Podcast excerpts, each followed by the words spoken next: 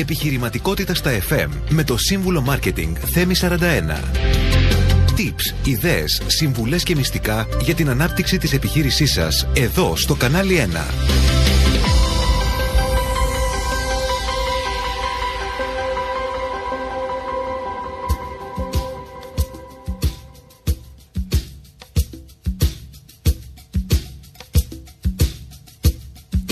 Φίλες και φίλοι, καλησπέρα σας. Καλώς είδατε στην εκπομπή Επιχειρηματικότητα στα FM. Είμαι ο σύμβουλος Μάρκετινγκ Θέμης 41 και θα είμαστε παρέα εδώ για μία ώρα.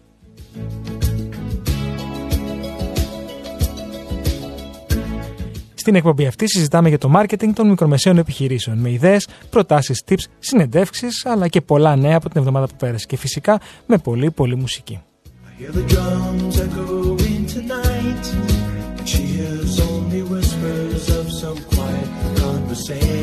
Όπως κάθε Τετάρτη 7 με 8 θα είμαστε εδώ, παρέα στο κανάλι 1.90,4. Μαζί μας μπορείτε να μιλήσετε στο Viber που επιλέγετε κάθε εβδομάδα 6951904 904, στο email studio@kanali1.gr και στο τηλεφωνικό μας κέντρο 210 42 24 441 έως 2.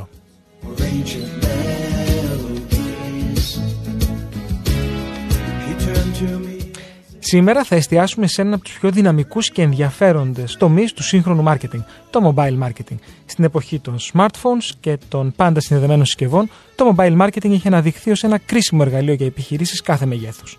Από προσωποποιημένα μηνύματα, μην το κάνω και λάθος και σας το πω, και εξειδικευμένες εφαρμογές μέχρι τεχνικές αυτοματοποίησεις και διαδραστικό περιεχόμενο, το mobile marketing ανοίγει νέους δρόμους για δημιουργική και αποτελεσματική επικοινωνία με τους πελάτες και όχι μόνο.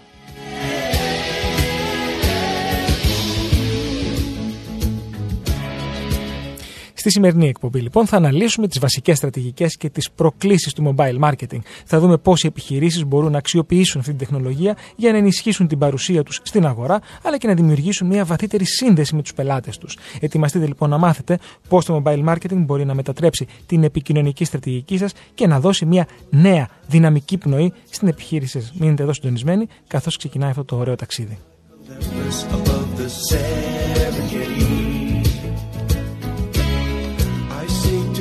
What's deep inside, frightened of this thing that I've become.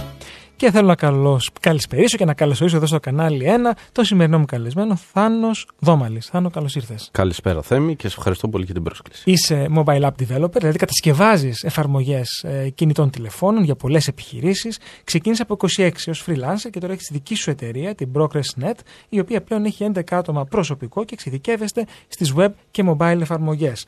Έχεις πολύ μεγάλους πελάτες, Allianz, Δύναμις Ασφαλιστική, Rainbow Waters, Alter Ego Vape και πολλές άλλες. Αλλά το ζητούμενο είναι να μας εξηγήσεις πώς μπορεί μία εφαρμογή να λειτουργήσει ως ένα ανταγωνιστικό πλεονέκτημα, ως ένα εργαλείο για περισσότερες πωλήσεις ή να βοηθήσει στο επικοινωνικό πλάνο μιας επιχείρησης. Αλλά θα τα πω όλα, θα κάνουμε τις ερωτήσεις αναλυτικά, θα προσπαθήσουμε να είμαστε απλοί, γιατί και οι ακροατές δεν είναι εξοικειωμένοι με τους ορισμούς και τις γλώσσες που θα χρησιμοποιήσουμε και τους ορισμούς μάλλον και τη γλώσσα.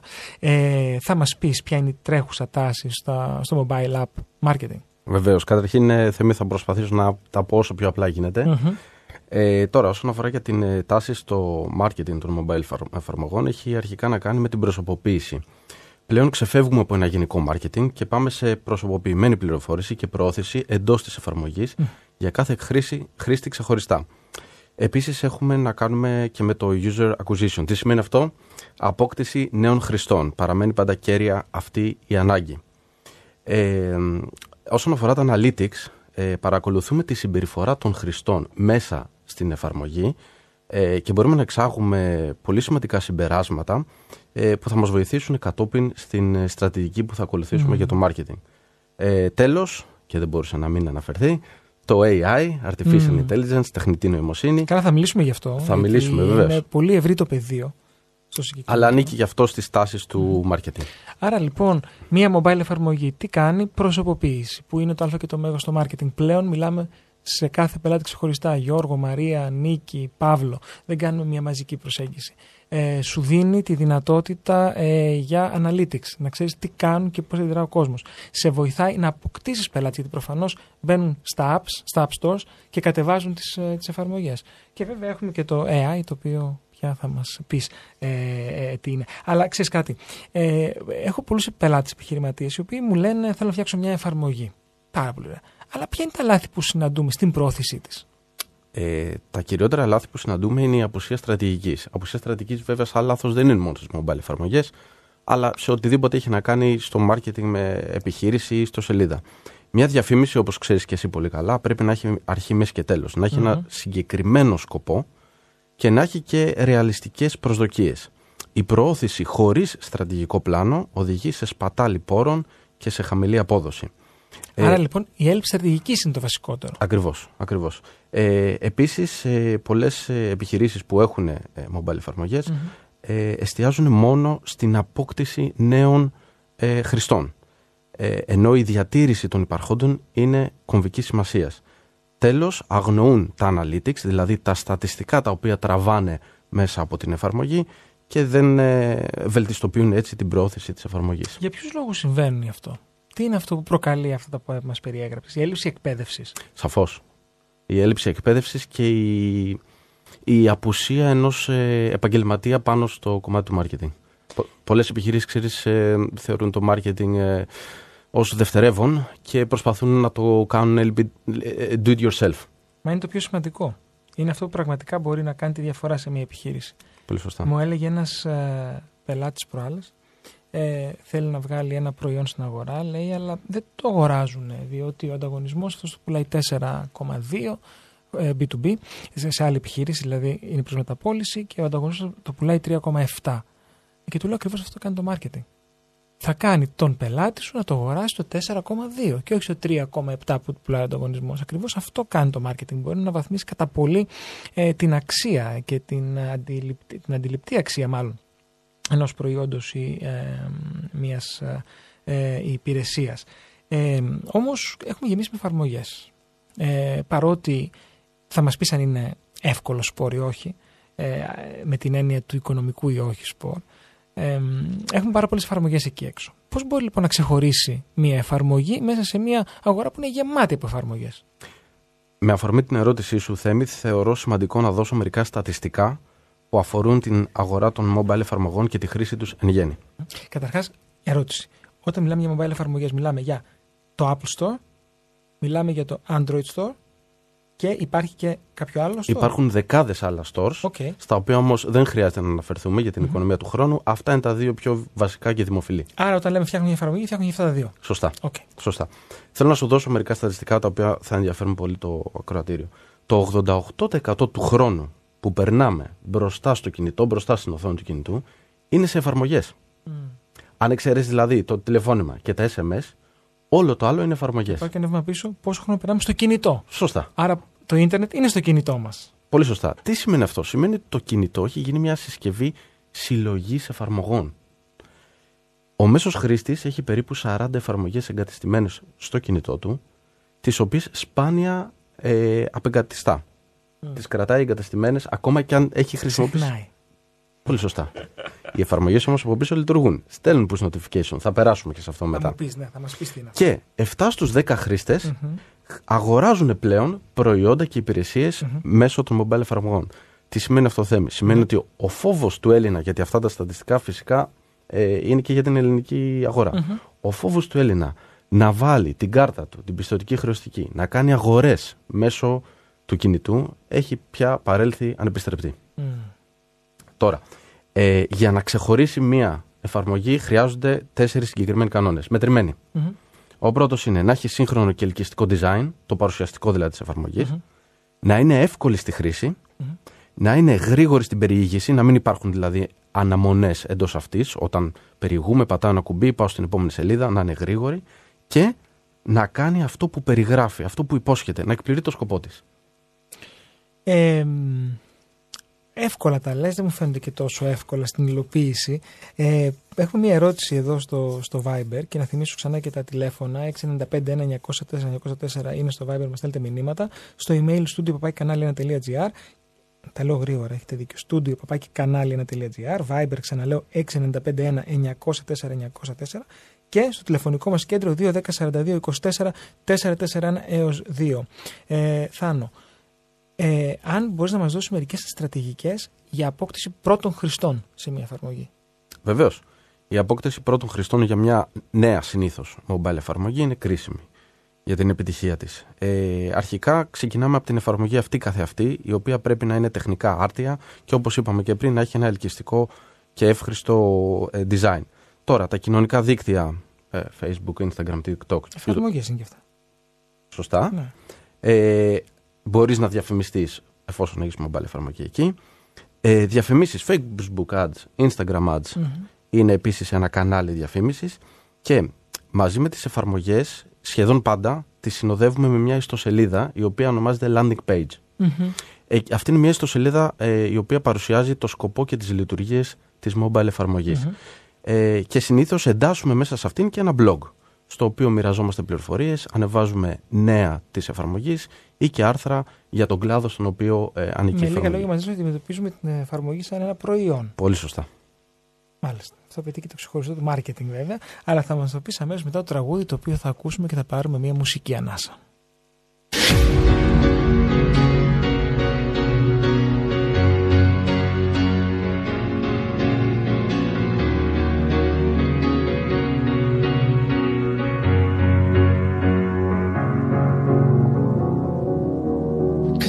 Sky, 'cause you're a sky full of stars. I'm gonna give you my heart. 'Cause you're a sky, 'cause you're a sky full of stars. 'Cause you light up the path.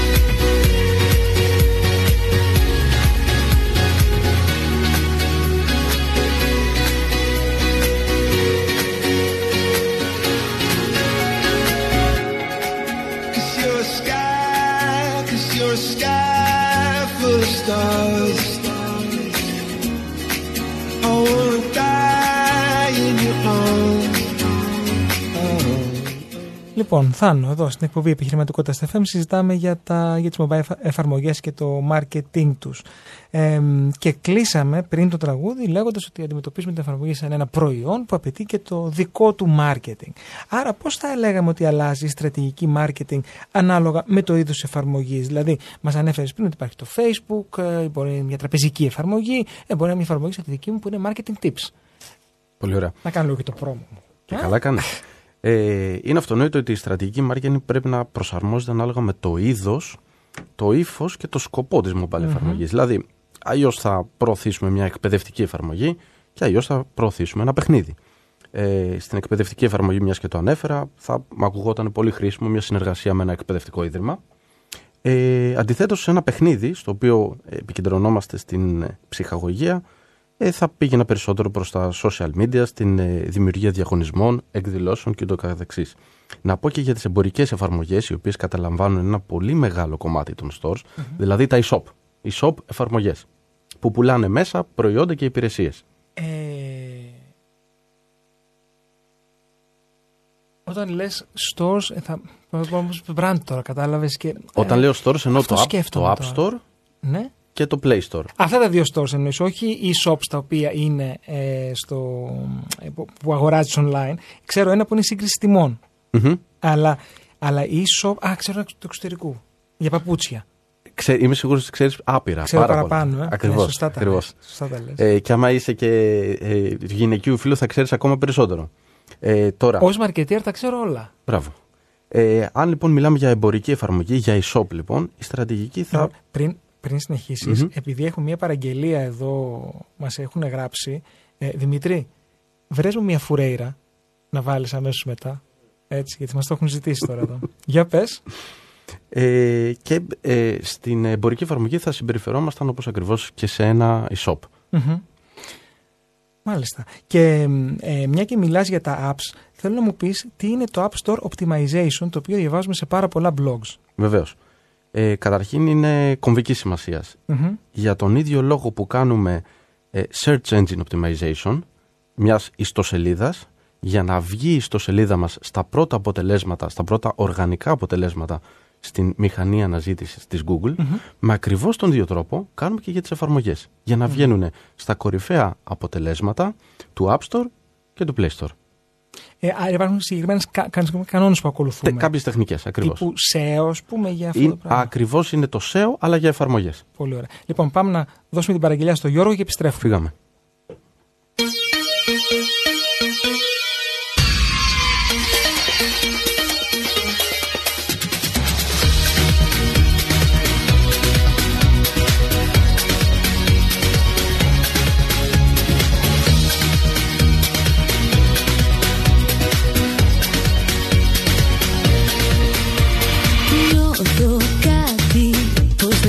Εξηγήσω όταν είσαι εσύ κοντά μου, μου αρέσεις. Γιατί να σου το κρύψω και παίρνω θάρρος να στο δείξω. Εγώ σε κοιτάω και σου χαμογελάω το όνομά σου. Εγώ ρωτάω, βρίσκω τρόπους για να σε προσεγγίσω. Ταξίζεις να το προσπαθήσω πολύ. Έχω κάτι εγώ να σου πω.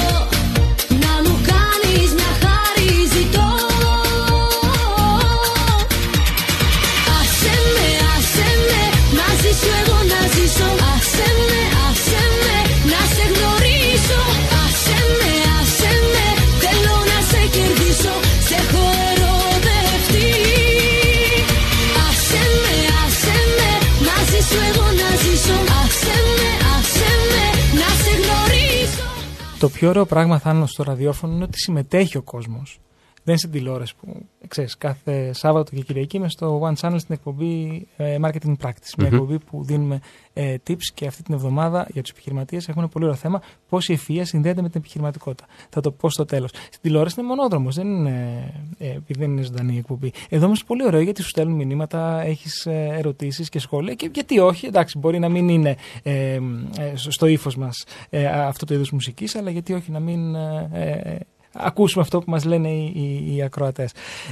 Πώς μπορεί το mobile marketing να βγάλεις έσοδα, που είναι πολύ σημαντικό για έναν επιχειρηματή, να μπορεί να βγάλει χρήματα? Καταρχήν θα σου πω για τους τρόπους που μπορεί μια εφαρμογή να βγάλει χρήματα, και νομίζω είναι αρκετά ενδιαφέροντες. Ο πρώτος τρόπος παραγωγής εσόδων εντός μιας mobile εφαρμογής είναι οι διαφημίσεις. Ο κλασικός τρόπος, παραδοσιακός, όπου με την προβολή. Τα μπανεράκια δηλαδή όταν μπαίνεις. Μπάνερ και διαφημίσεις της Google. Google AdSense τα λέμε στις ιστοσελίδες. AdSense, σωστά. Πολύ ωραία. Για να πρέπει να έχεις πολλούς download. Η ιδιαιτερότητα όμως πρέπει να έχεις αρκετές δεκάδες ή και εκατοντάδες χιλιάδες χρήστες, mm-hmm. για να πεις ότι βγάζεις ένα ικανό ποσό, mm-hmm. κάθε μήνα. Ένας άλλος τρόπος είναι οι συνδρομές. Δηλαδή η εφαρμογή παρέχει μια ροή από υλικό και εσύ πληρώνεις για να το δεις. Κλασικό παράδειγμα το Netflix. Στην τηλεόρασή σου, mm-hmm. και στην εφαρμογή. Συνήθως ακολουθούν το μοντέλο freemium, όπου έχεις στην αρχή κάποιο free περιεχόμενο, mm-hmm. το 1%, mm-hmm. και για να ξεκλειδώσεις το υπόλοιπο 99% πρέπει να πληρώσεις συνδρομητικά κάθε μήνα. Έχω την αίσθηση, και αυτό είναι διαισθητικό, ότι αυτό το μοντέλο, το οποίο έρχεται από την Αμερική, που το βλέπουμε σε πολλές και web εφαρμογές, αγοράζεις μια συνδρομή δωρεάν και μετά σου ζητάει να κάνεις έχεις ένα trial. Λειτουργεί για τον Έλληνα χρήστη. Ο Έλληνας χρήστης είναι εξοικειωμένος με αυτή τη λογική? Πιστεύω πλέον πως ναι. Mm. Και στο λέω με μια σχετική βεβαιότητα. Πριν χρόνια, mm-hmm. δεν δούλευε τίποτα τέτοιο. Έχουν αλλάξει πολλά πράγματα την τελευταία πενταετία, θα έλεγα, και πιστεύω πως ναι. Mm-hmm. Λειτουργεί. Συνεχίζοντας, ένας άλλος τρόπος για να παράγει κάποιος χρήματα μέσω της εφαρμογής είναι η πώληση υλικών αγαθών ή υπηρεσιών. Αυτό που είπαμε πριν, μια εφαρμογή e-shop. Εδώ η γκάμα φυσικά είναι τεράστια. Και τέλος, η πλατφόρμα μεσιτείας, όπως λέμε, ο ενδιάμεσος πράκτορας. Ξέρεις πολλές και έχεις χρησιμοποιήσει πολλές από αυτές τις εφαρμογές, όπως το Booking, Airbnb, εφαρμογή. Α, εννοείς που υπάρχει το commission για να κλείσεις. Ακριβώς. Okay. Ακριβώς. Τι γίνεται, ότι η πλατφόρμα αυτή φέρνει σε επαφή. Και άλλες δύο εφαρμογές. Μια και τσίπες μανιμάνι. Είδες πόσες πολλές. Τώρα το παρατηρώ. Όλες οι εφαρμογές είναι. Ακριβώς. Φέρνουν λοιπόν τον τελικό καταναλωτή με την επιχείρηση σε επαφή και παίρνουν μια προμήθεια επί των κρατήσεων. Να σου πω ότι μπορεί να υπάρχει και ένας συνδυασμός των μεθόδων που προανέφερα, όπως το YouTube. Το YouTube τι κάνει? Λαμβάνει μεν χρήματα από διαφημίσεις, αλλά παρέχει και συνδρομητικές υπηρεσίες για τους χρήστες του. Έχει δηλαδή δύο κανάλια παραγωγής εσόδων. Πολύ σωστά. Αλλά όμως μην δώσουμε, θεωρώ ότι ίσως να εξηγήσουμε εδώ ότι δεν φτιάχνεις μια εφαρμογή για να βγάλεις έσοδα. Γιατί νομίζω ότι σε μια αγορά όπως είναι η ελληνική, που είναι συγκεκριμένοι χρήστες, δεν θα βγάλεις και τίποτα από τις διαφημίσεις αυτές. Όχι απαραίτητα. Όχι απαραίτητα. Θυμίζω, φίλες και φίλοι, το Viber 6951904-904. Περιμένουμε τα μηνύματά σας. Στούντιο παπάκι.κανάλι1.gr και τηλεφωνικό κέντρο για τους θαραλέους 210-42-24-441-2. Μας είπες κάποιες μεθόδους για την πρόθεση των εφαρμογών. Ήθελα να σε ρωτήσω ποιες είναι οι πιο αποδοτικές πλατφόρμες για τη διαφήμιση των εφαρμογών. Δηλαδή εκτός από το Facebook, ας πούμε. Πού αλλού μπορούμε να διαφημιστούμε? Αρχικά στην Google, με διαφημίσεις της Google. Έχω δει σε κάποια sites που μπαίνεις από το κινητό στο site αυτό και σου βγάζει πάνω ένα banner, κάτι που σου λέει ότι αυτό το site έχει και εφαρμογή, open it ή download it. Πολύ ωραία. Πώς λέγεται? Αυτές είναι οι λεγόμενες PWA εφαρμογές, οι οποίες όντως είναι ένας καλός τρόπος για να. Το θέμα είναι πώς θα φέρεις το χρήστη μέσα στην ιστοσελίδα. Με το marketing που κάνεις στο υπόλοιπο. Ακριβώς. Άρα βλέπουμε ότι το υπόλοιπο marketing από το marketing των mobile εφαρμογών δεν διαφέρει. Είναι ενιαίο. Άρα, όπως κάνεις διαφήμιση στο Google για την ιστοσελίδα σου, έτσι κάνεις και για τη mobile εφαρμογή. Μα αν δεν κάνω λάθος, και η Apple είχε δώσει ένα κουπόνι 100 ευρώ πέρσι για διαφήμιση εφαρμογής δώρο μέσα από το σύστημά της. Παίζει κάτι τέτοιο? Σωστά το θυμάσαι. Ναι. Σε αυτό που αναφέρεσαι είναι διαφήμιση μέσα στα stores. Θυμίζω τα stores, το App Store για iPhone κινητά και το Play Store, Google Play πλέον, για Android κινητά. Στην Ελλάδα όμως είμαστε η χώρα αντίστροφα με τον κόσμο, νομίζω, που έχουν πιο πολλά iPhone από ότι Android, σωστά? Ή όχι? Δεν ξέρω ακριβώς. Ή το ανάποδο. Το ανάποδο είναι. Έχουν πιο πολλά Android. Πάντα ξέρω ότι ήμασταν αντίστροφα από την Αμερική. Αντίστροφα από τους άλλους, ακριβώς. Σωστά. Δηλαδή σε χρήση έχουμε διαφορετική λογική. Εντάξει, φτιάξαμε την εφαρμογή μας, τη βγάλαμε, και είναι αυτό που σου είπα λίγο πριν μπούμε στο στούντιο, ότι αφού τη φτιάξω παντρεύομαι τον developer που θα φτιάξει την εφαρμογή, γιατί συνεχώς γίνονται, για μένα είναι εντελώς κουλά, updates. Δηλαδή σου βάζει το App Store περιορισμούς, όχι έτσι, όχι αλλιώς, αυτό δηλαδή. Είναι μια διαρκής διαδικασία που είναι ένα διαρκές update. Πολύ σωστά, και γι' αυτό τον λόγο, προσωπική μου άποψη, καλό είναι να συνεργαζόμαστε με εταιρείες παρά με freelancers, χωρίς να θέλω φυσικά να τους υποτιμήσω, γιατί θα είναι μια διαρκή συνεργασία και συνήθως η εταιρεία μας προσφέρει μια ασφάλεια πάνω στη διάρκεια, σχετικά με τη διάρκεια. Ναι, αλλά εδώ όμως έρχεται και ένας άλλος πολύ σημαντικός παράγοντας που πρέπει να αξιολογήσουμε. Είναι ότι και δεν νομίζω ότι έχω τέτοια ερώτηση, αλλά θα την κάνω τώρα, ότι δεν είναι μόνο το κόστος κατασκευής της εφαρμογής. Είναι και μετά το κόστος συντήρησης. Το κόστος συντήρησης. Αλλά θα έχει αξία εδώ, νομίζω, να μας δώσεις μία τάξη μεγέθους. Από πού ξεκινάει η δημιουργία μιας εφαρμογής? Όχι που καταλήγει, γιατί φαντάζομαι ότι καταλήγει σε πολλά μηδενικά, αλλά τουλάχιστον από πού ξεκινάει. Δεν μπορώ να φανταστώ ότι μία mobile εφαρμογή σε Android και iOS θα πάει κάτω από 3.000 ευρώ. Δηλαδή όσο, ας πούμε, ένα καλό e-shop, για παράδειγμα. Ακριβώς. Άρα ουσιαστικά φτιάχνεις μια δεύτερη καλή ιστοσελίδα. Αυτό περιλαμβάνει και για τις δύο, και για τα δύο stores που μας πλατφόρμες, ναι, βέβαια. Και ουσιαστικά η συντήρηση είναι μηνιαία, είναι εξάμηνη, τι παίζει εκεί? Η συντήρηση είναι μηνιαία, η εξάμηνη, η ετήσια, έχει να κάνει με τα πακέτα. Δεν είναι τόσο δυσβάσταχτο το κόστος όσο ίσως το φαντάζεσαι ή το έχεις στο μυαλό σου. Όχι, γιατί είναι ένα προϊόν. και όταν λανσάρεις ένα προϊόν, όπως μας είπες πριν, έχεις μια στρατηγική, θες κάτι να πετύχεις. Τώρα θες να πετύχεις engagement, διάδραση, θες να πετύχεις έσοδα με τον έναν τον τρόπο, κάτι θες να κάνεις. Mm-hmm. Θα σου δώσω και νούμερο. Mm-hmm. Το κόστος συντήρησης και υποστήριξης είναι περίπου το 7 με 10% του κόστους κατασκευής. Οκ, εντάξει, είναι fair. Ετησίως. Μπορείς κάποια στιγμή να πεις, δεν τη θέλω άλλο, κατέβασέ την. Ναι, βεβαίως. Άρα δηλαδή μπορείς να πεις, έκανε τον κύκλο μου, γεια. Σωστά. Okay. Δεδομένα συλλέγουμε. Συλλέγουμε, βεβαίως. Ονομαστικά, δηλαδή, γίνεται αυτό το πράγμα.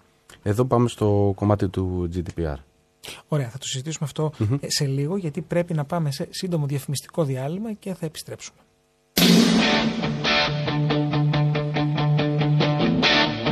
I got my first real six-string, bought it at the 5 and dime, played it till my fingers bled, was the summer of 69, me and some guys from school, had a band and we tried real hard, Jimmy quit and Jody got married, I should have known we never get far, oh and I look back now,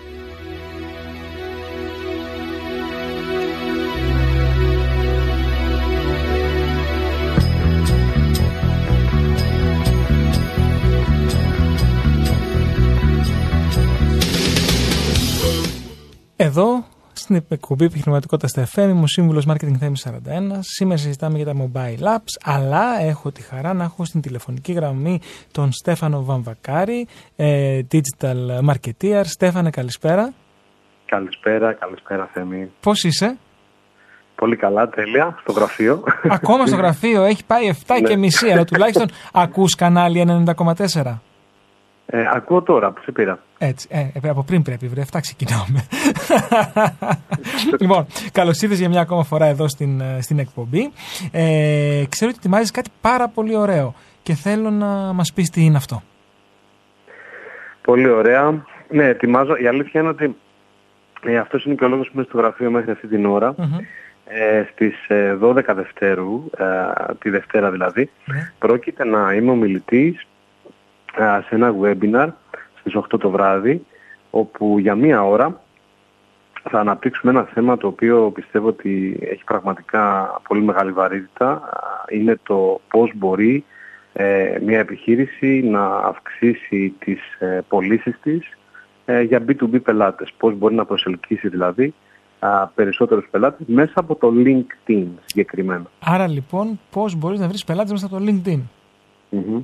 Αυτό είναι πολύ χρήσιμο. Το LinkedIn, πες μας τι είναι το LinkedIn για όσους ακροατές θέλουν να μάθουν περισσότερα. Το LinkedIn είναι η μεγαλύτερη πλατφόρμα αυτή τη στιγμή στον κόσμο, ουσιαστικά δικτύωσης για επαγγελματίες. Έχει δύο ρόλους, σίγουρα ο ένας είναι το να βρει κανείς προσωπικό, αν έχει επιχείρηση, ή δουλειά αν είναι πιθανό έτσι στέλεχος. Αλλά το δεύτερο κομμάτι, που είναι και αυτό που αγγίζουμε στο webinar, είναι η δικτύωση. Είναι το πώς δηλαδή μια επιχείρηση μπορεί να δικτυωθεί με άλλες επιχειρήσεις, ακόμα και στο εξωτερικό, για να εξάγει είτε τα προϊόντα της, είτε να βρει συνεργάτες, είτε να παρέχει την υπηρεσία της σε μια άλλη χώρα, αλλά και εσωτερικά φυσικά. Ισχύει ότι το LinkedIn είναι ένα ερχόμενο εργαλείο το οποίο τροφοδοτεί με εισερχόμενους πελάτες αρκετές επιχειρήσεις και αρκετούς επαγγελματίες. Ισχύει, Θέμη, 100%. Τα νούμερα πλέον το λένε αυτό. Υπάρχουν πάνω από 2 εκατομμύρια μέλη στην Ελλάδα και πάνω από 830 εκατομμύρια μέλη σε όλο τον κόσμο. Οπότε προφανώς είναι ανερχόμενο. Έχει μια ανάπτυξη 212% την τελευταία δεκαετία. Οπότε σίγουρα αξίζει τον κόπο. Θεωρείς ότι υπάρχει κορεσμός? Γιατί ξεσυναμβάνουμε διάφορα μηνύματα από ξένους. Υπάρχει έτσι ένα, δεν θα έλεγα spamming, έτσι ένα τάκ, να το πω. Κορεσμός δεν θα έλεγα ότι υπάρχει, για τον απλούστατο λόγο ότι το βλέπουμε να δουλεύει σαν εργαλείο. Όταν κάποιος παρέχει την κατάλληλη υπηρεσία την κατάλληλη στιγμή στους κατάλληλους ανθρώπους, δεν μπορεί να υπάρχει κορεσμός. Θα υπάρχουν συνεργασίες. Σωστά. Στέφανε, αυτό το webinar έχει κόστος? Όχι, είναι εντελώς δωρεάν και μπορεί κάποιος μπαίνοντας στη σελίδα globaltats.gr, με το που ανοίξει τη σελίδα, να βρει τη φόρμα εγγραφής, είναι το πρώτο πράγμα που θα δει δηλαδή, και να κάνει εγγραφή, όπου θα λάβει το link στη συνέχεια για να συμμετάσχει στο webinar της Δευτέρας. Ένα δωρεάν λοιπόν webinar για τους ακροατές και όχι μόνο. Στέφαν, σε ευχαριστώ πάρα πολύ για σήμερα. Εγώ ευχαριστώ πάρα πολύ, Θέμη. Καλό βράδυ, καλή συνέχεια και θα συνεχίσω να ακούω το σταθμό. Σε ευχαριστώ και καλή επιτυχία να έχετε στο webinar. Καλό βράδυ, ευχαριστώ πάρα πολύ. Ευχαριστώ. Εμείς, φίλες και φίλοι, ένα τραγούδι και επιστρέφουμε στη συζήτησή μας. She's the giggle at a funeral. Knows everybody's disapproval. I should've worshipped her sooner. If the heavens ever did speak, she's the last true mouthpiece. Every Sunday's getting more bleak, a fresh poison each week. We were born sick, you heard them say it. My church offers no absolutes. She tells me worship in the bedroom. Heaven I'll be sent to is when I'm alone with you. I was born sick, but I love it. Command me to be well. Amen. Amen. Amen. Take me to church, I worship like a dog at the shrine of your life. I'll tell you my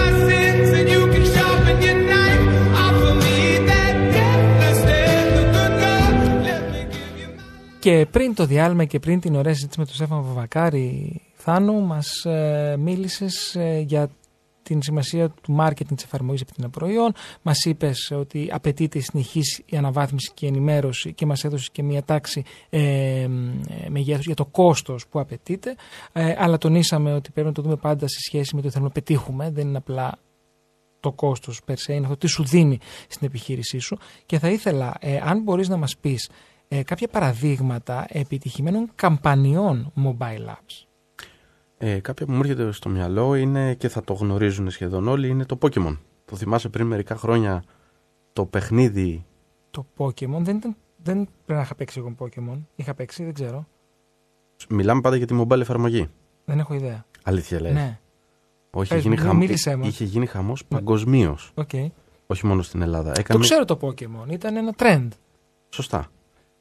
Είχε κάνει μια πολύ εντυπωσιακή είσοδο στην αγορά με μια αρκετά επιτυχημένη καμπάνια, αξιοποιώντας την ενθουσιώδη κοινότητα των Pokémon fans. Αν δεν είσαι Pokémon fans, εγώ δεν είμαι. Ναι, δεν. Okay.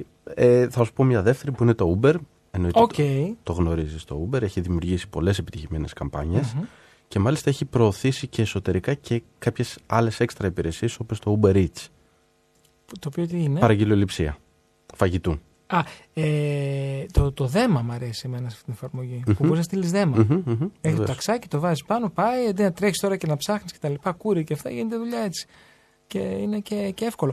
Τώρα ξέρεις, με αυτό που λες, επειδή νομίζω και η Uber αλλά και η άλλη εφαρμογή με τα ταξί, μην μπούμε το brand, είπαμε ήδη που δεν έπρεπε, πάση περιπτώσει, είναι καινοτομίες, startups.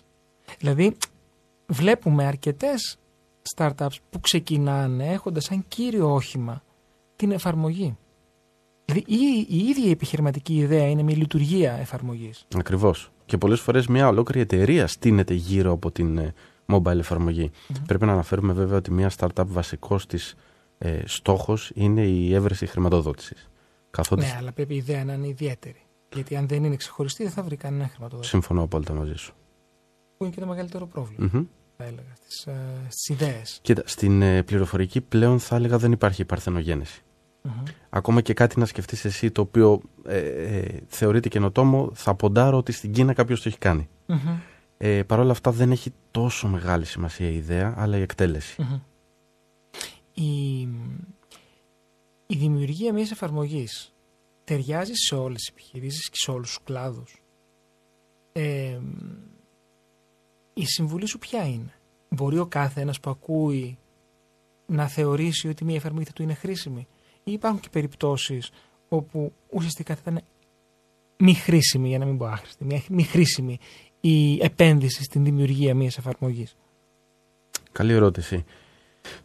Θα έλεγα πως στην πλειοψηφία των επιχειρήσεων κουμπώνει μια mobile εφαρμογή, mm-hmm. ούτως ώστε να αυξήσει πωλήσεις, αποδοτικότητα. Δεν είναι όλα πάντα μετρήσιμα όσον αφορά το τζίρο. Mm-hmm. Υπάρχουν εφαρμογές οι οποίες δεν διακινείται κάποιο χρήμα ή δεν ανεβάζουν τις πωλήσεις, mm-hmm. Που όμως μπορούν να βελτιώσουν την αποδοτικότητα του προσωπικού, mm-hmm. να είναι ενδοεταιρική εφαρμογή.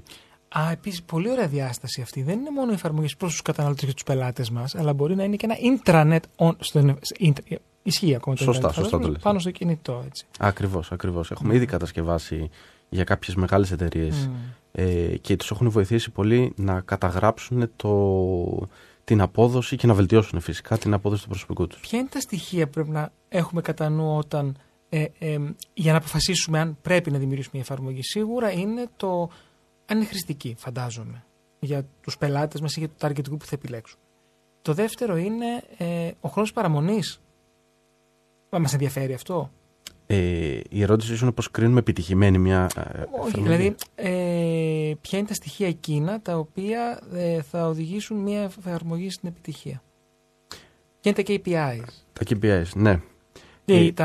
Οι δείκτες απόδοσης, τα Key Performance Indicators. Ένα είναι ο αριθμός των downloads, mm-hmm. δηλαδή ο αριθμός των λήψεων. Που προκύπτει από το marketing που εξηγήσαμε πριν. Ακριβώς. Πολύ ωραία. Πολύ απλός αριθμός, πόσοι χρήστες κατεβάσαν την εφαρμογή. Βλέπουμε στατιστικά και τα uninstall, τα delete των εφαρμογών. Βέβαια. Άρα ξέρεις ανά πάση στιγμή πόσοι έχουν την εφαρμογή σου active. Ακριβώς. Επίσης, ένα άλλο στατιστικό είναι όχι μόνο πόσοι την κατέβασαν, αλλά πόσοι παρέμειναν μέσα στην εφαρμογή. Δεν την έκαναν, όπως λες εσύ, από εγκατάσταση. Διατήρησαν την εφαρμογή ή την χρησιμοποίησαν? Διατήρησαν και κατ' επέκταση την χρησιμοποίησαν. Okay. Μπορούμε να βλέπουμε ακριβώς σε ποιες σελίδες πήγανε, ποια κουμπιά πατήσανε. Μπορούμε να λάβουμε πολύ αναλυτικά στατιστικά, τα οποία είναι χρήσιμα αργότερα για την στρατηγική του marketing. Mm-hmm. Κάτι άλλο πάνω στην επιτυχία του marketing πάνω στην εφαρμογή είναι το λεγόμενο κόστος ανά download. Τι σημαίνει αυτό? Το λέμε με πολύ απλά νούμερα. Ας πούμε ότι εγώ βάζω 100 ευρώ διαφήμιση σε ένα social media και την κατεβάζουν την εφαρμογή 20 άτομα. Mm-hmm. Τι σημαίνει αυτό? 100 δια 20 ίσον 5. 5 ευρώ λοιπόν είναι το κόστος που χρειάζεται να πληρώσω για να αποκτήσω ένα download. Mm-hmm. Έναν καινούριο χρήστη. Άρα ουσιαστικά όπως και με κάθε δράση marketing βγάζει το κόστος κτήσης του πελάτη. Ακριβώς. Είναι το κόστος κτήσης του download το οποίο συζητάμε. Πολύ σωστά. Μία λίγο τεχνική ερώτηση, μια και είσαι και developer. Όταν κατασκευάζουμε ένα site, συνήθως για να διατηρήσουμε τα κόστη χαμηλά και αν δεν το επιβάλλει και δεν το επιτάσσει το είδος της δουλειάς ή η πολυπλοκότητα του αντικειμένου, πάμε σε μία λύση η οποία στηρίζεται πάνω σε open source. Τα λέω σωστά. Mm-hmm. Open source κώδικες. Πλατφόρμα. Δηλαδή για παράδειγμα το WordPress. Mm-hmm. Αντί να φτιάξουμε ένα custom, το οποίο είναι από το μηδέν, αρχίζεις και χτίζεις με δικό σου κάτι. Οι εφαρμογές που δημιουργείται υπάρχουν τέτοια open sources για εφαρμογές ή ξεκίνησες από το μηδέν και γράφεις κώδικα? Η επιτυχία του WordPress και ανάλογων έτσι πλατφορμών είναι ότι κατάφερε φυσικά μετά από πολλά χρόνια και πολλή εξέλιξη να φτάσει σε ένα πολύ καλό επίπεδο που θα το έκανε κάποιος developer. Μας σου δίνει πολλή εγγύηση. Ακριβώς. Για τα updates, ιστορίες και αυτά. Και δεν παντρεύεσαι και τον developer. Δηλαδή, άμα σου φύγει ο αυτός που έκανε το custom, μετά τραβάς τα μαλλιά σου, γιατί ο απόμενος σου λέει δεν αναλαμβάνω αυτό που έχει φτιάξει ο προηγούμενος. Σωστά. Και πρέπει να κάνεις νέο site. Δεν υπάρχει κάποια πλατφόρμα ή εργαλείο, πες το όπως θέλεις, το οποίο να είναι τόσο εξελιγμένο, ούτως ώστε να αντικαθιστά σε ένα ικανό βαθμό το developer όσον αφορά την κατασκευή mobile εφαρμογών. Δεν θα ήταν μια τάση όμως να δημιουργηθεί κάτι τέτοιο. Σίγουρα υπάρχει. Εάν οι εφαρμογές είναι τόσο ανερχόμενη τάση και ανερχόμενο trend.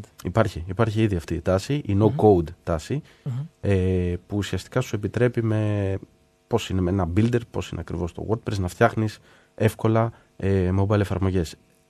Ξαναλέω όμως, δεν είναι τόσο εξελιγμένες, ούτως ώστε να αντικαταστήσουν σε ικανό βαθμό αυτή τη στιγμή το mobile app developer. Στο σήμερα. Αλλά you never know. Έχω μια ερώτηση πάλι στο Viber και να θυμίσω ξανά τα νούμερα 6951904-904, στέλνετε τα μηνύματά σας, email studio@kanali1.gr και 210-42-24-441 και 2. Βεβαίως ερωτήσεις για το θέμα, αλλά αν θέλετε και ένα τραγουδάκι μπορούμε να βάλουμε, γιατί είδες πόσο ανοιχτοί είμαστε. Ποιος ο ρόλος των κριτικών και των βαθμολογιών στα App Stores? Τα reviews, έτσι να τα πω και... Τα reviews, και θα σε ρωτήσω εγώ πώς μπορούμε να αποκτήσουμε πιο πολλά reviews. Επεκτείνω την ερώτηση του ακροατή. Πολύ ωραία η ερώτησή σου. Είναι πολύ σημαντικός ο ρόλος των reviews και των βαθμολογιών. Θα λέγαμε μια μεγάλη πλειοψηφία ανθρώπων προτού κατεβάσει την εφαρμογή, πρώτα ελέγχει τις κριτικές από άλλους χρήστες και μετά κατεβάζει ή όχι την εφαρμογή. Άρα είναι καθοριστικός ο ρόλος στην απόφαση λήψης της εφαρμογής. Για το λόγο αυτό είναι πολύ σημαντικό να ζητάμε και την κριτική, τις κριτικές από τους χρήστες εντός της εφαρμογής όσο τη χρησιμοποιούν. Άρα ένα κάποιο pop-up προφανώς. Σωστά. Και μίλησες στην αρχή για την τεχνητή νοημοσύνη. Το οποίο φυσικά το χρησιμοποιούμε πια παντού. Από το να κάνουμε μια πτυχιακή, να γράψουμε ένα κείμενο, να φτιάξουμε μια φωτογραφία, να φτιάξουμε ένα βίντεο. Είμαστε μέσα σε αυτό στο κομμάτι. Πώς βλέπεις την χρήση της νοημοσύνης στην δημιουργία και στην κατασκευή των mobile apps? Όσον αφορά την κατασκευή, ήδη δεν στο κρύβω, το χρησιμοποιούμε και εμείς στο γραφείο, όπως φαντάζομαι και πολλές άλλες εταιρείες. Βοηθάει πολύ τους προγραμματιστές να βρουν εύκολα και να αναπτύξουν εύκολα κάποιους κώδικες, κάποια κομμάτια, τα οποία θα χρειαζόντουσαν αρκετό χρόνο για να το κάνουν μόνοι τους. Δεν αντικαθιστά, ξαναλέω, το developer. Ναι. Άρα ζούμε μαζί του. Γιατί ξέρεις, συνήθως όταν έχετε μια νέα τεχνολογία, κάτι με ενδιαφέρει κτλ. Θα χάσουμε τη δουλειά μας, θα κάνουμε, θα ράνουμε κτλ. Το μυστικό ποιο είναι εδώ? Μακριά από τον πανικό. Για οτιδήποτε καινούριο. Σίγουρα, αλλά νομίζω το μυστικό εδώ της επιτυχίας είναι να μάθουμε να ζούμε αυτό. Σωστά. Να μάθουμε να το δουλεύουμε, και ο ανάρπαστος developer θα είναι αυτός ο οποίος θα ξέρει να χρησιμοποιεί καλύτερα την τεχνητή νοημοσύνη. Γιατί μπορεί ο developer να φτάσει μέχρι 5 και με τεχνητή νοημοσύνη να φτάσει μέχρι 10. Και ίσως αυτό θα είναι και το μυστικό της επιτυχίας. Δεν θα διαφωνήσω καθόλου μαζί σου. Πάμε σε ένα τραγούδι και επιστρέφουμε.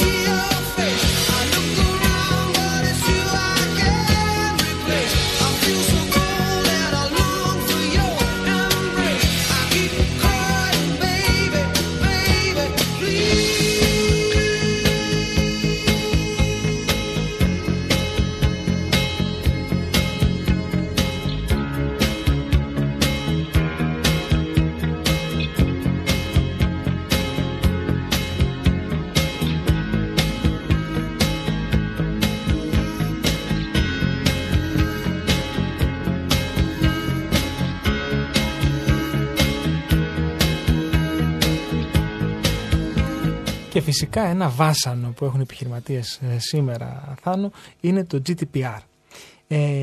Και είμαι σίγουρος ότι είναι δύσκολα τα πράγματα πια με τα προσωπικά δεδομένα και κυρίως στο mobile. Ποιες είναι οι προκλήσεις που αντιμετωπίζει το mobile app marketing σε σχέση με το GDPR και άλλες νομοθεσίες περί απορρίτου? Καταρχάς, ο Γενικός Κανονισμός για την Προστασία Δεδομένων, δηλαδή το GDPR, είναι αρκετά χρήσιμος για να προστατέψει τα προσωπικά δεδομένα όλων μας. Εδώ πρέπει να ανοίξω μια παρένθεση, Θέμη, και να αναφέρω ότι κανένα πληροφοριακό σύστημα στον κόσμο δεν είναι αδιάβλητο. Mm-hmm. Έχουμε διαβάσει κατά καιρούς ότι οι λογαριασμοί στο Facebook χακαρίστηκαν και κλάπηκαν προσωπικά δεδομένα, τραπεζικοί λογαριασμοί, ακόμα και. Είναι τώρα με το AnyDesk δεν έγινε. Και... το attack. Ακόμα και κρατικές υπηρεσίες. Ωστόσο, εμείς προσπαθούμε να διασφαλίζουμε κατά το μέτρο του δυνατού τα προσωπικά δεδομένα των χρηστών. Να σου πω ότι η ίδια η Google και η Apple οφείλουν να συμμορφώνονται σε αυτόν τον κανονισμό και ουσιαστικά μας εξαναγκάζουν κάθε φορά που πάμε να ανεβάσουμε μια mobile εφαρμογή στο Play Store και στο App Store. Μας υποβάλλουν μια σειρά ερωτήσεων. Απίστευτες ερωτήσεις. Ακριβώς. Δηλαδή. Τώρα έχει μπλοκάρει η δική μου, δεν μπορεί να γίνει κάποιο λόγο που δεν έχω καταλάβει γιατί. Έχουν αλλάξει πολλά πράγματα δηλαδή, στα οποία πρέπει να συμμορφωθεί. Και τους στέλνεις email και δεν κουκουρούκου. Εγώ το βλέπω για καλό όμως γενικά αυτό, για την προστασία των δεδομένων. Καταλαβαίνω ότι ταλαιπωρεί. Καταλαβαίνεις. Για βες. Αλλά είναι καλό και πρέπει να συμμορφωνόμαστε με αυτούς τους κανόνες. Άρα προκλήσεις που θα έλεγες ότι βλέπουμε έτσι πολύ έντονα, εκτός από τη συμμόρφωση, μας κάνουν τη ζωή δύσκολη. Θα τις καπουλάρουμε ή όχι? Όχι και δεν πρέπει. Τώρα μια πολύ ενδιαφέρουσα ερώτηση. Είναι ασφαλής η εφαρμογή στα κινητά ή είναι... γιατί το GDPR αφορά τα προσωπικά δεδομένα, άρα θα κλαπούν τα δεδομένα, αλλά μπορεί όμως να μπει κάποιος μέσα στο κινητό, να μπει στους κωδικούς, τράπεζες, ιστορίες και τέτοια. Υπάρχει ασφάλεια, είναι όπως και στον υπολογιστή, είναι λιγότερο επικίνδυνο, είναι περισσότερο επικίνδυνο? Τι πρέπει να προσέχουμε? Το ίδιο θα έλεγα με μια ιστοσελίδα, με τον υπολογιστή όπως λες και εσύ, πάνω κάτω. Ωστόσο, στις mobile εφαρμογές πλέον ζητείται άδεια για οτιδήποτε χρησιμοποιείς εφαρμογή. Το έχεις συναντήσει και εσύ. Για να δηλώσεις την τοποθεσία σου, σου ζητεί άδεια η συσκευή. Έτσι, δεν είναι? Για να έχει πρόσβαση στις κλήσεις σου, στις επαφές σου, σου ζητεί άδεια. Οπότε υπάρχει έτσι ένας μοχλός προστασίας. Από εκεί και πέρα θα το πω άλλη μια φορά. Αλλά ποιοι δεν δίνουν αυτή την άδεια? Όλοι accept πατάμε. Υπάρχει άνθρωπος που πατάει accept? Ναι. Όχι. Ανάλογα αν θες να χρησιμοποιήσεις. Ωραία. Να σου το πω αλλιώς. Αν θέλεις να καλέσεις ένα ταξί, είναι υποχρεωτικό να δηλώσεις την τοποθεσία σου. Αλλιώς δεν θα ξέρει πού να έρθει το ταξί. Ακριβώς. Δεν θα λειτουργήσει η εφαρμογή. Σωστά. Αυτά όμως είναι προσωπικά δεδομένα. Mm-hmm. Τα οποία δεν πρέπει και θεωρούμε ότι δεν διαμοιράζονται σε τρίτους. Ξαναλέω, με συγχωρείς, θέλω να το τονίσω, κανένα σύστημα στον κόσμο δεν είναι αδιάβλητο. Mm-hmm. Άρα εντάξει, αυτό πάλι δεν πρέπει να λειτουργεί αποτρεπτικά. Ακριβώς. Αν σκεφτείς πια το κινητό τηλέφωνο, είναι πολύ σημαντικό. Δηλαδή, μια συναλλαγή δεν θα κάνεις από την τράπεζα. Αν δεν έχεις το κινητό, δεν μπορείς να κάνεις. Δηλαδή, μου έχει τύχει πολλές φορές να το έχω να φορτίζει και να είμαι στον καναπέ με τον υπολογιστή να κάνω κάτι, ας πούμε, ή στο γραφείο, να είμαι μακριά. Θα πρέπει να σηκωθώ, να πάω στο κινητό, να με δει το πρόσωπό μου, να ανοίξει, να πατήσω accept για να ξαναπάω πίσω, να ξαναπατήσω accept. Δηλαδή, αν χάσει το ταξίδι και χάσει το κινητό σου, μπορεί και να μείνεις εκεί, να μην έχεις τρόπο να γυρίσεις πίσω. Σωστά. Και θα έλεγα. Δηλαδή, να βγάλεις εισιτήριο να γυρίσεις, ρε παιδί μου. Είναι όλη η ζωή πλέον στο κινητό. Ναι. Και θα έλεγα, είμαστε και λίγο πίσω από χώρες του εξωτερικού. Όσο πιο πολύ βρεθάνω, δηλαδή, με το κινητό εκεί, με το χέρι. Κι όμως. Προέκταση. Είναι προέκταση του χεριού και της ζωής γενικότερα. Ναι. Εξέλιξη το λέω. Mm-hmm. Τι συμβουλές θα έδινε σε κάποιον ο οποίος αποφασίζει σήμερα να μπει στον κόσμο του mobile app marketing? Λοιπόν, αρχικά κατανόηση της αγοράς. Να ξέρει την αγορά στην οποία απευθύνεται. Πώς το κάνουμε αυτό? Το mobile. Το κάνουμε με έρευνα, ένας παραδοσιακός τρόπος για να καταλάβουμε τις επιθυμίες και τις απαιτήσεις των υποψήφιων πελατών, με συνεχής εκπαίδευση και εξέλιξη πάνω στον τομέα της τεχνολογίας εν γέννη, αλλά και του κλάδου στον οποίο θέλει να δραστηριοποιηθεί, να καθορίσει τη στρατηγική, αυτό που είπαμε στην αρχή, απουσία στρατηγικής. Επιφέρει πολύ αρνητικά αποτελέσματα. να εξετάσει τον ανταγωνισμό mm-hmm. και να χρησιμοποιήσει τα κατάλληλα εργαλεία. Εδώ κλείνει το μάτι το AI. Που θα πρέπει κάποιος να τα πει. Ακριβώς. Να προσθέσω και κάτι ακόμα. Βεβαίως. Να έχει budget. Ή να βρει budget. Ναι, εντάξει, να βρει budget. Γιατί εκτός, είπαμε, υπάρχει το κόστος κατασκευής της εφαρμογής. Υπάρχει το κόστος συντήρησης. Αλλά το να κάνεις μια εφαρμογή και να την έχεις εσύ και εγώ και η θεία μου και η ξαδέρφη μου και ο ξάδερφος και ο γιος που είμαστε της οικογένειας δεν αρκεί. Άρα πρέπει να τη διαφημίσουμε γιατί υπάρχουν και έξω ένα κάρο εφαρμογές. Σωστά. Και θα έλεγα πολλές φορές το κόστος του marketing είναι παραπάνω από το. Είναι ίδιο ή και παραπάνω. Συνήθως παραπάνω είναι. Παραπάνω θα έλεγα. Σε κάθε προϊόνική υπηρεσία. Σωστά, έτσι, γιατί σωστά. Αν δεν επενδύσει θα γίνει. Γιατί αν ελπίζουμε μια εφαρμογή να γίνει viral, δεν γίνεται. Δεν γίνεται. Επίσης και τα QR codes μπορεί να βοηθήσουν. Δηλαδή να κάνεις offline marketing για online αποτελέσματα. Mm-hmm. Κάτι που. Δεν το είπαμε και επίσης δεν είπαμε γιατί τώρα μου ήρθε και οι influencers. Επίσης. Ακριβώς σπορ. Το έχεις απογειώσει το budget εδώ, δηλαδή μιλάμε για άλλη κατηγορία επιχειρήσεων. Λοιπόν, Θάνο, ευχαριστώ πάρα πολύ για σήμερα. Ήταν μια πολύ έτσι, ωραία εισαγωγική κουβέντα στον κόσμο των mobile εφαρμογών. Εντάξει, αντιλαμβάνομαι και νομίζω ότι καταλάβαν και οι ακροατές μας ότι εκεί είναι το μέλλον, εκεί είναι η τάση. Μας έδωσες πολύτιμα στατιστικά, τα οποία στατιστικά πάντα κρύβουν επιχειρηματικές αλήθειες από πίσω, αρκεί να έχεις την διορατικότητα να τα διαβάσεις σωστά και να πάρεις σωστά μηνύματα. Δεν βλέπουμε ένα κόστος, αλλά σαν μια επένδυση. Θα έλεγα ότι πάντα πρέπει να σκεφτόμαστε τι είναι αυτό που θα μας φέρει κάθε δράση που κάνουμε, άρα η εφαρμογή, τι είναι αυτό που θα μας φέρει, ποια είναι η αξία που θα μας φέρει, είτε είναι σε τζίρο, σε έσοδα, αλλά ακόμα μπορεί να είναι και η δημιουργία ενός community. Στη δουλειά μας, άρα στην επιχείρησή μας, άρα δεν είναι κόστος, είναι επένδυση. Ακριβώς. Και κλείνοντας, θέλω να μας πεις με ποια κριτήρια πρέπει ο σύγχρονος επιχειρηματίας σήμερα να επιλέξει έναν συνεργάτη για να δημιουργήσει τη mobile εφαρμογή. Ποιες είναι οι γνώσεις ή εκτός από τις γνώσεις εκείνα τα χαρακτηριστικά που τον διαφοροποιούν και λέμε αυτός. Καταρχήν να πω το κόστος έρχεται τρίτο-τέταρτο. Okay. Ναι, εντάξει. Αν ξεκινήσει με το κόστος, πας λάθος. Ακριβώς. Ήθελα να το διευκρινίσω. Από εκεί και πέρα έχει να κάνει με το πορτφόλιο, δηλαδή την εμπειρία της εταιρείας ή του προγραμματιστή και τις εφαρμογές που ήδη έχει κατασκευάσει και από εκεί και πέρα την τεχνογνωσία, τις τεχνολογίες που χρησιμοποιεί. Αλλά πού τις ξέρει τις τεχνολογίες ο επιχειρηματίας, πού θα καταλάβει τώρα. Μαζί σου. Απλά με πες δύο-τρεις τεχνολογίες. Node.js, React Native. Δηλαδή θα έρθω εγώ και θα πω. Εντάξει, θα έρθει ένας επιχειρηματίας και θα πει. Και όμως, Reactive.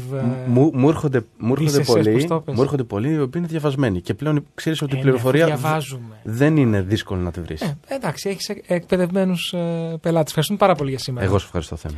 Λοιπόν, φίλες και φίλοι, ήμασταν εδώ μία ώρα στο κανάλι 90,4, η εκπομπή Επιχειρηματικότητας στα FM. Στον ήχο ήταν ο Δημήτρης Μορφέσης, τον οποίο και ευχαριστώ πολύ. Στο τηλεφωνικό μας κέντρο ο Γιώργος Καρίδης. Ένα μεγάλο ευχαριστώ στους χορηγούς επικοινωνίας, όπου επικοινωνούν κάθε εβδομάδα την εκπομπή μας on demand στο επιχειρηματικό κοινό. Επιχειρώ.gr, startup.gr και περιοδικό franchise business. Θυμίζω ότι εμείς τα λέμε και τηλεοπτικά κάθε Σάββατο και Κυριακή, 12:30 το μεσημέρι.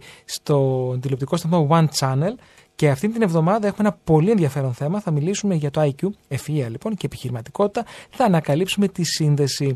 Την Παρασκευή θα βρίσκομαι στην Θεσσαλονίκη, στα πλαίσια του Money Show, όπου θα παρουσιάσω την ομιλία που έκανα και στην Αθήνα, τάσεις marketing 2024, είναι ήδη sold out και ευχαριστώ πάρα πολύ το κοινό της Θεσσαλονίκης. Ακολουθεί μουσικό πρόγραμμα, ειδήσεις και μουσικό πρόγραμμα και στις 9 η ώρα ο Μπάμπης Καραλής με την εκπομπή «Η ώρα που βγαίνουν τα τραγούδια». Εμείς ανανεώνουμε το ραντεβού μας για την άλλη Τετάρτη σε 7 το απόγευμα. Μέχρι τότε να είστε καλά και πάντοτε επιχειρηματικά δραστηροί. Καλό σας βράδυ.